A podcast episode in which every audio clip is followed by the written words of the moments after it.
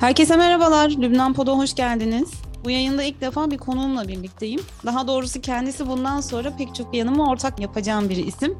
Ee, Anadolu Ajansı Lübnan muhabiri Sayın İdris Okuducu. Hoş geldiniz İdris Bey. Hoş bulduk Tuğba Hocam. Nasılsınız? İyiyiz, çok teşekkür ederiz. Başlamadan önce ben İdris Bey'in biraz hikayesini dinlemek istiyorum. Muhabirlik hikayesini ve Lübnan serüvenini bize anlatırsa çok seviniriz. Buyurun. Aslında gazetecilik olarak başladığım kurum Anadolu Ajansı. 26 yaşında ben e, Anadolu Ajansı'na Erbil ofisinde işe başladım. Daha sonra Süleymaniye, e, çok kısa bir süreliğine de Bağdat'ta görev yaptım. Tabii 2013 ile 2018 yılları arasında e, Irak'taki birçok krizi, sorunları ve aynı zamanda büyük op asker operasyonları takip ettik. E, 2018 ile 2021'in bu Eylül ayına kadar da İstanbul ofisinde yine e, Irak ve Birleşik Arap Emirlikleri e, haberlerini takip ediyordum. Ee, geçen ay itibariyle de Beyrut'a atamamız oldu. Bundan sonra yine e, şu anda belki de Orta Doğu'nun en e, derin krizlerin yaşandığı e, Beyrut'ta olacağız. E, orada gelişmeleri aktaracağız. Evet harika. Siz henüz yeni geldiniz Beyrut'tan. O yüzden ben hemen ilk soruyla başlamak istiyorum. 11 Eylül'de hükümet kuruldu nihayet 13 ay sonra Lübnan'da. E, Necip Mikati hükümeti. Sokağın nabzı nasıldı? İlk tepkiler nasıldı sizin bakış açınıza göre? Aslında e, ben e, uzun yıllar çalıştığım Irak'la Beyrut, e, Lübnan arasında birçok e, benzetmeyi yapabiliyorum. E, malumunuz önceki günde e, Irak'ta seçimler oldu. E, yani Orta Doğu'da özellikle bu iki ülke bağlamında ve Lübnan bağlamında ya da sokak nabzında sorarsanız insanların siyasi partiler herhangi bir inancı yok. Yani Necip tamam. Mikati yeni bir isim değil Aynen. malumunuz. Ee, insanların da Lübnanların da bildiği bir isim aslında. Aynen sürpriz bir isim değil. E, siyasette, Necip Mikati etkiledi mi bu noktada mesela insanları? E, insanları etkilemedi. Tam tersine e, Musa'nın asası zaten elinde yok. Ülkedeki kronik hale gelmiş olan ve belki e, iç savaştan bu yana 1975 ve da kuruluşundan bu yana süre gelen e, ciddi e, kronik sıkıntıları var. O yüzden sadece e, Necip Mukati'nin hükümetin kurulması bir yara bandı gibi oldu. E, kısmen bir e, e, acil bir çözüm de değil e, kendisi. Kendisi de bunu çok iyi biliyor ve aynı zamanda e, Mart veya Nisan ayında da zaten Lübnan'da seçimlerin yapılması bekleniyor eğer ertelenmese. Çünkü daha önceki seçimler epey ertelenmişti, yıllarca sürmüştü. Hatta 9 yıla yakın bir süreç e, yaşanmıştı. En son 2018 yılında seçimler olmuştu. E, hükümetin kurulmasına rağmen e, krizler çözülemedi. Yani zaten çözülmesini de kimse beklemiyordu. Böyle bir e, algı da yoktu. O yüzden hükümetin kurulması nispeten biraz tüm ülkelerde olduğu gibi dolar kurunda biraz düşüşe vesile oldu ama tekrardan yükseldi. Dolar en son e, 15 bin civarında mı? Bugün Çünkü 19. 19, Bugün 23 19. bin e, Lübnan Aynen. lirasıydı bir dolar e, Mikati hükümetinden hemen önce. İlk günü hatta hatırlıyorum bir 14 bin civarını görmüştü. Şu an tekrar 19 binde. Ben... Ee, buradan hemen sorayım o zaman. Lübnan'da elektrik var mı? Şimdi e, ülkede aslında elektrik krizi bugün olan bir elektrik krizi değil. Şu anda e, devletin verebilmiş olduğu 3000 megabayttan sadece 400 megabaytını verebiliyor. Bu da yaklaşık 2 saate takabül ediyor günlük. Geriye kalan 22 saatin yaklaşık 8 ya da 7 saatini maksimum insanlar özel jeneratörlerden, mahalledeki jeneratörlerden temin ediyor. Bunun da maliyeti e, çok yüksek. Yani yaklaşık bir 7 saatlik e, elektrik için 100 dolar e, yani 1000 TL'ye yakın bir ücret ödemeniz gerekiyor. Bunu veremeyenler de maalesef günün e, 22 saatini karanlıkta geçiyor ya da 21 saatini. Ülkede ilk önce baraj yok. Yani elektriği üretebilecek evet. herhangi alternatifler yok. Zaten dediğiniz gibi daha önce de jeneratörle çalışıyordu. E, Lübnan hiçbir zaman 7-24 doğrudan devletin sağladığı bir elektriğe sahip olamadı. Ama özellikle protestolardan sonra e, ve ekonomik krizden sonra da elektrik krizi daha çok kendisini göstermeye başladı. Doğal olarak da aslında Lübnan'ın doğal enerji kaynağının olmamasından kaynaklanıyor bu durum. Tabii şimdi mi? 30 yıl boyunca ülkeye yatırımlar genellikle Körfez ülkeleri tarafından yapılmış. Bunlar da daha çok emlak ve turizme. E, ülkenin ciddi altyapısına yönelik e, herhangi bir iyileştirme söz konusu olmamış. Tam, tamamen geç süreci geçiştirmek amacıyla e, yakıt, e, gaz oil dedikleri fuel oil ile e, ya da yenilenebilir enerji herhangi bir şekilde yatırım yapılmamış. E, barajlar da yok. E, bu yüzden ülkedeki e, elektrik genellikle e, yakıtla e, temin edilmiş ancak tam olarak temin edilememiş. Mevcut santrallerde hiçbir şekilde yenilenmediğinden dolayı e, altyapıları çok kötü. Hatta bazen elektrik hatları da yani yüksek gerilim hatlarında da ciddi sıkıntılar yaşanıyor. Kaçak olayı da çok yüksek. Saat olayı bazı bölgelerde yok. En sonuçta tamamen e, bir kentten bahsetmiyoruz. Tüm Lübnan'dan bahsediyoruz. Kırsal bölgesi çok, dağlık bölgeleri çok. E, bir de komşu ülkeleri iki komşu ülkesi var. Suriye ve İsrail. Bir, İsrail'le hiçbir şekilde bir, hiçbir e, diplomatik e, ilişkisi yok. Birbirlerini tanımıyorlar. Suriye'de de mevcut durumundan dolayı hiçbir şekilde faydalanamıyor. Bu yüzden ülke çaresiz. Yani enerji konusunda, enerji temeli konusunda e, ekonomik krizle beraber Merkez Bankası'nın yakıta verdiği desteği, sübvansiyonu kaldırmasından sonra e, yakıt bulunması konusunda çok ciddi sıkıntılar yaşandı. Bu da direkt olarak e, elektrik üretimini e, etkiledi. Bu yüzden ülkede özellikle son bir yıl içerisinde e, elektrik sektöründe çok ciddi gerilemeler var elektrik sektörün elektrikteki gerileme otomatik olarak insanların yaşam, yaşam kalitesini etkiliyor. Birçok küçük işletmenin kapatılmasına ya da geçici olarak işlerini askıya almasına sebep oldu. Birçok insan ülkeyi terk etmek zorunda kaldı. Ülkede yaşanan çok ciddi krizlere rağmen son damla bence elektrik krizi olduğu gibi e, bir izlenim var. E, inci gibi olan e, işte uçağı e, uçakla Beyrut'a inmeden önce o sahil kenarında ışıl ışıl parlayan ülke tamamen karanlık oluyor. Özellikle e, trafik lambaları mesela çalışmıyor, sokak lambaları çalışmıyor. E, akşam oldu mu Lübnan'da e, sokakları sessiz, e, karanlık. Bu da e, ister istemez insanları e, ruhsal olarak etkiliyor. Hatta Lübnan'da şu anda birçok e, NGO, yani sivil toplum kuruluş e, örgütleri e, insanları bu konuda terapi etmeye çalışıyor e, terapi merkezleri var. Yani daha çok iyimser olabilme çocuklarına e, daha güçlü bir e, patlamadan da kalan bir travma var değil Aynen, mi? Aynen bu travmaları evet. atlatabilmesi için şu anda çok ciddi bir e, şey var. Bir e, sivil girişim var bu konuda. O yüzden insanların tüm yaşamı elektriğin geleceği saatlere bağlı. Hatta bir kafeye gittiğiniz zaman saat 10'da açılmıyor, 11'de açılıyor ya da akşam açamıyor. E, ya da elektriğin olduğu saatlerde e, olmadığı saatlerde gittiğinizde kafeler kapalı olabiliyor. Yani elektrik gittiği zaman her şey durmuş oluyor. Çünkü her şey elektriğe bağlı. Yani ısınma dahi, soğutma dahi her şey elektriğe bağlı olduğundan dolayı ister istemez insanların yaşamı elektriğin geleceği e, zamana bağlı. Bu biraz Bu da... bunu e, şunu hatırlattı. Ben Ağustos ayında Lübnan'dayken e, iç savaşı görmüş yaşamış böyle e, bir 70 yaşlarında bir beyefendiyle tanışmıştım. E, iç savaş zamanı elektriğimiz vardı. Şu an elektriğimiz yok ve şu an gerçekten çok çok daha kötü durumdayız demişti bana. Bu söylediğiniz şeyler çok önemli e, ama daha çok böyle orta ve alt sınıfı kapsayan bir durum zannedersem. Çünkü Lübnan'ın üst kesimlerinde herhangi bir elektrik krizi yaşanmıyor tahmin ettiğimiz kadarıyla. E, peki belki erken bir soru olacak ama yani hükümetin ilk aşamada bununla alakalı olan bir çabası, bir reform paketi. Şimdi IMF'le görüşmeler başladı e, ve 30 günü geçti. E, genelde hükümetlerin e, te- test süreleri 100 gündür ama e, herhangi bir iyileşme de görünmüyor bu noktada elektrik kriziyle alakalı olarak. Bir de bir diğer kriz var, benzin krizi. E, onu da sorayım. Benzin istasyonlarında kuyruklar vardı. Onlar ne alemdeler şu anda? Yani son sorudan başlarsak kuyruklar e, şu anda yok gibi. Bunun sebebi de e, İran'dan gelen benzinden hı hı. kaynaklı. Bunu da Suriye üzerinden yine e, Hizbullah kaçak olarak ülkeye getirdi. Aslında buna kaçak demek belki de doğru olmaz ama alenen bir şekilde e, Sezar e, yaptırımları aştılar sonuçta aşarak değil mi? getirdiler. Bu da e, Suriye'nin işte Hizbullah'ın ülke içerisindeki elini güçlendirdi. Suriye'nin de e, Lübnan üzerindeki hegemonisini tekrar yeniledi. İç savaştan bu yana, 2011 yılından bu yana. Suriye'nin aslında Lübnan için ne kadar elzem olduğunu da e, Suriye karşıtı taraflara da bir mesaj olarak ilettiler.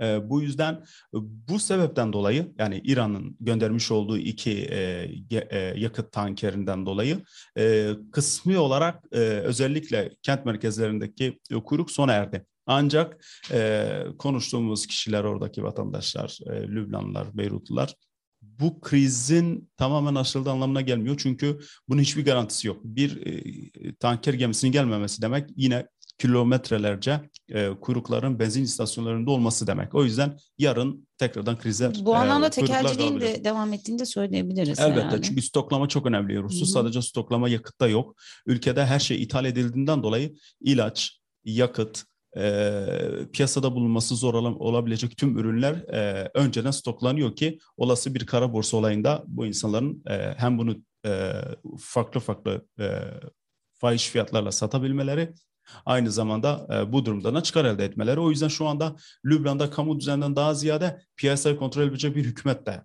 e, yok aslında. Yani mesela yakıt e, yakıtı siz kara borsada istediğiniz şekilde bulabiliyorsunuz eğer paranız varsa. Hatta paranız varsa fresh dolar diyorlar. Hatta bankalarda fresh hmm. dolar hesabı, taze dolar hesabı diyorlar yatırımlardan dolayı. Eğer dolarınız varsa o ülkede yapabileceğiniz aslında çok şey var. Ama paranız yoksa hükümetin size verebilmiş verebildikleri kadarıyla yaşayabiliyorsunuz. Onlar da çok kısıtlı zaten. E, yakıt krizi diyoruz ancak yakıt krizi sadece orta ve alt tabadaki insanlar için var. Yani e, durumu çok iyi olan, e, doları olan, e, durumdan hiç etkilenmeyen yine e, ciddi bir kesim var yani. Onu da belirtmek e, gerekiyor insanlara ya da bizi dinleyenlere. Ee, bir de e, şey Mikati'nin Mikati'nin ne gibi Şimdi planı Mikati, var şu anda? Biliyorsunuz geleneksel olarak bu ülkenin iki önemli partneri var. Birisi Fransa, diğeri de Suudi Arabistan ya da Körfez ülkeleri. E, gayri resmi olarak da İran'la görüş, görüşmeler yapılıyor. E, şey ilk Mikati'nin ilk ziyareti, yurt dışı ziyareti yine Fransa'ya oldu. Aynı zamanda Körfez ülkelerinde e, ziyareti oldu. E, ancak e, toplumu etkileyebilecek de krizlerin iyimser bir yöne doğru yani çözülmeye yönelik bir adım olarak değerlendirmesi şu anda çok zor. Neden? Çünkü önümüzde seçimler var. Herkes herkes demeyelim de sonuçta bu hükümetin gideceği, yeni bir hükümetin kurulacağı. Eğer e, seçimler de olsa seçimlerden sonra yeniden bu hükümetin gelebilme olasılığı var. Ancak şurada en önemli husus sizin de belirttiğiniz gibi uluslararası para fonu IMF'le yeniden görüşmelerin başlatılması. Hükümetin e, istifa etmesinden dolayı Beyrut e, limanındaki patlamadan dolayı IMF ile e, görüşmeler durdurulmuştu. 13 aydan sonra askıya alınan görüşmeler tekrar da başladı. Ancak tekrardan başlaması ülkeye para harcayacağı, sorunların çözüleceği, yüzde 700'e varan enflasyonun biteceği anlamına gelmiyor. Şurada e, dinleyicilerimizin bilmek istediği bir hususa değinmek istiyorum. Lübnan'da e, 2019 ekonomik ve toplumsal e, protestolardan önce e, ve dolara karşı yüzde 90 değer kaybetmeyecek para birimi askeri ücret yaklaşık 400 dolara tekabül ediyordu. Şu anda bu askeri ücret 40 dolar civarında. Düşünün yani bir insan geçimini sağlayabilmesi Çok için. Çok büyük bir fark gerçekten. Aynen. Yani 60 litre benzin alabiliyorsunuz bir de birkaç kilo tavuk alabiliyorsunuz. Eğer siz askeri ücretle geçiniyorsanız. Elbette ülkede e, herkes bu maaşı almıyor. Ancak e, devletten maaş alan yani e, Lübnan lirasıyla para, e, maaş alanların birçoğu son bir, bir buçuk yıl içerisinde özellikle neredeyse maaşları yüzde doksan eridi diyebiliriz. Eridi, yani doğru. 2000 dolar olan bir öğretmen şu anda 200 dolar civarında alabiliyor. Hatta İçişleri Bakanlığı'nda birçok kişi görevden istifa etti. O ordudan işte e, farklı farklı güvenlik birimlerinden sebebi de geçimlerini sağlayamamaları. Bu da çok ciddi bir e, durum aslında. Yani e, hükümetin kendi çalışanların üzerinde otoritesini kaybetmesi, nepotizmin daha çok artması, kamu düzeninin bozulması, insanların devletin işleyişine ve yasalara ayak uydurmaması demek. Bu da çok tehlikeli bir durum. Biraz belki de e, hükümet kurulduktan bir gün sonra sosyal medyada bir hashtag vardı Twitter'da lastika diye. Yani güvenmiyoruz, güven yok diye. Biraz da bu birikimlerden kaynaklanan bir durum zannedersem. Çünkü dediğiniz gibi insanların maaşları erirken hayatta e, tam tersi oranda yükselmeye başladı, evet. pahalılaşmaya başladı. E, doğal olarak da Necip Mikati hükümeti şu an e, ilk aşamada herhalde e, bir dediğiniz gibi başta bir yara bandı gibi olsa da büyük e, atılımlar yapacak gibi durmuyor anladığımız kadarıyla. E, son olarak bir de ben güvenlik meselesini sormak istiyorum açıkçası size. Ben çünkü e, 2019'da e, en son Beyrut'taydım ve e, iki yıl sonra Ağustos ayında Beyrut'a gitmiştim. Güvenlik önlemlerinin çok çok daha sıkılaştığını fark ettim o noktada. Yani her istediğiniz yerde her zaman fotoğraf çekemiyorsunuz zaten Lübnan'da doğru. E, ama yine de böyle e, bir şekilde sizi durduruyorlar. Her yere gelemiyorsunuz zaten patlamadan sonra pek çok yer kapanmış downtown şehir merkezi olmak üzere. Bu güvenliğin yaratmış olduğu gerginlikle alakalı bir şey hissettiniz mi mesela? Ee, ben de böyle bir duruma şahit oldum. Hatta benimle beraber olan meslektaşım 3 e, yıldır orada yaşıyor. E, ilk defa birisi e, beni durdurup işte kimlik ya da pasaport sordu dedi. E, biz de bir, bir kaç fotoğraf çekmek istiyorduk. E, bu tür durumlar aslında Orta Doğu'nun birçok ülkesinde gayet normal ya da e, farklı ülkelerde yaşayanlar yaşayan insanlar için e, bu durum çok e, olağanüstü değil. Ancak Lübnan gibi bir yerde turizmin çok canlı olduğu bir bölgede sizin fotoğraf çekip durdurulmanız elbette biraz enteresan.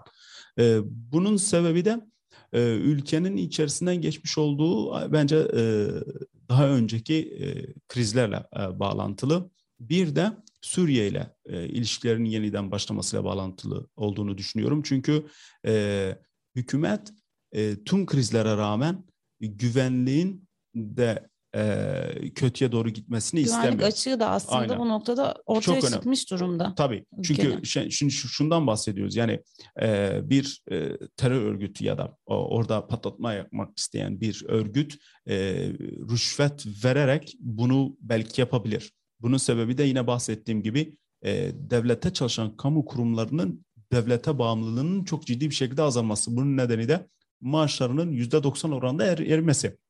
Yani siz bugün e, Lübnan'da e, herhangi bir örgüt bir operasyon yapmak istediği zaman bunu e, mali açıdan e, sağlarsa, yeterliliğe sahipse Lübnan'ın istikrarını ve güvenliğini zedeleyebilecek adımlarda bulunabilir, tehlikelerde bulunabilir. Bu yüzden tüm ülkelerde olduğu gibi kriz dönemlerinde ya da kriz algısının olduğu dönemlerde durumun daha da vahimleşmemesi, insanların en azından sosyal güvenliğini ya da kamu güvenliğini sağlayabilmeleri için bazı bir takım tedbirler alıyorlar. Ancak bu şu değil her sokak başında bir polis var sizi durduruyorlar ya da size soru soruyorlar şey yapıyorlar.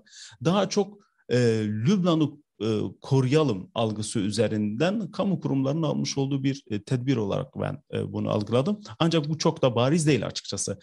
Ama yine de mesela buradan Lübnan'ı ziyaret etmek isteyen dinleyicilerimiz olursa böyle bir duruma karşı hazırlıklı olmaları gerektiğini söyleyebiliriz belki e, tabii. de. Şimdi şu, şöyle bir durumda bir de şimdi neden özellikle yabancılara karşı böyle bir algı var diye sorabilirler. Yani ya da sadece yabancılara mı?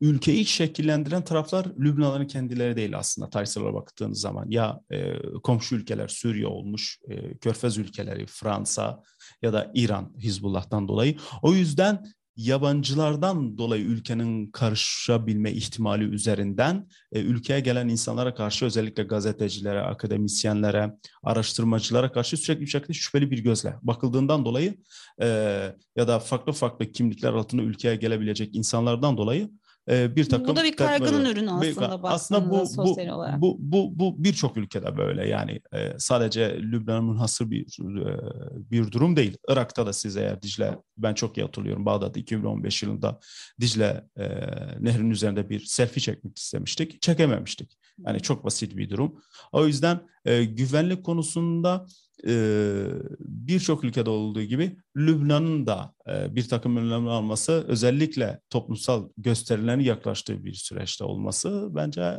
gayet normal diyebilirim. Çok teşekkür ederim İdris Bey programa katıldığınız için. Çok güncel, taze, sıcak bilgiler aldık Lübnan'la alakalı olarak. Bundan sonra da İdris Bey ile çok fazla yayın yapacağız ve Lübnan'dan yine haberler paylaşmaya devam edeceğiz. Bu haftalık bu kadar. Önümüzdeki yayında görüşmek üzere. Hoşçakalın.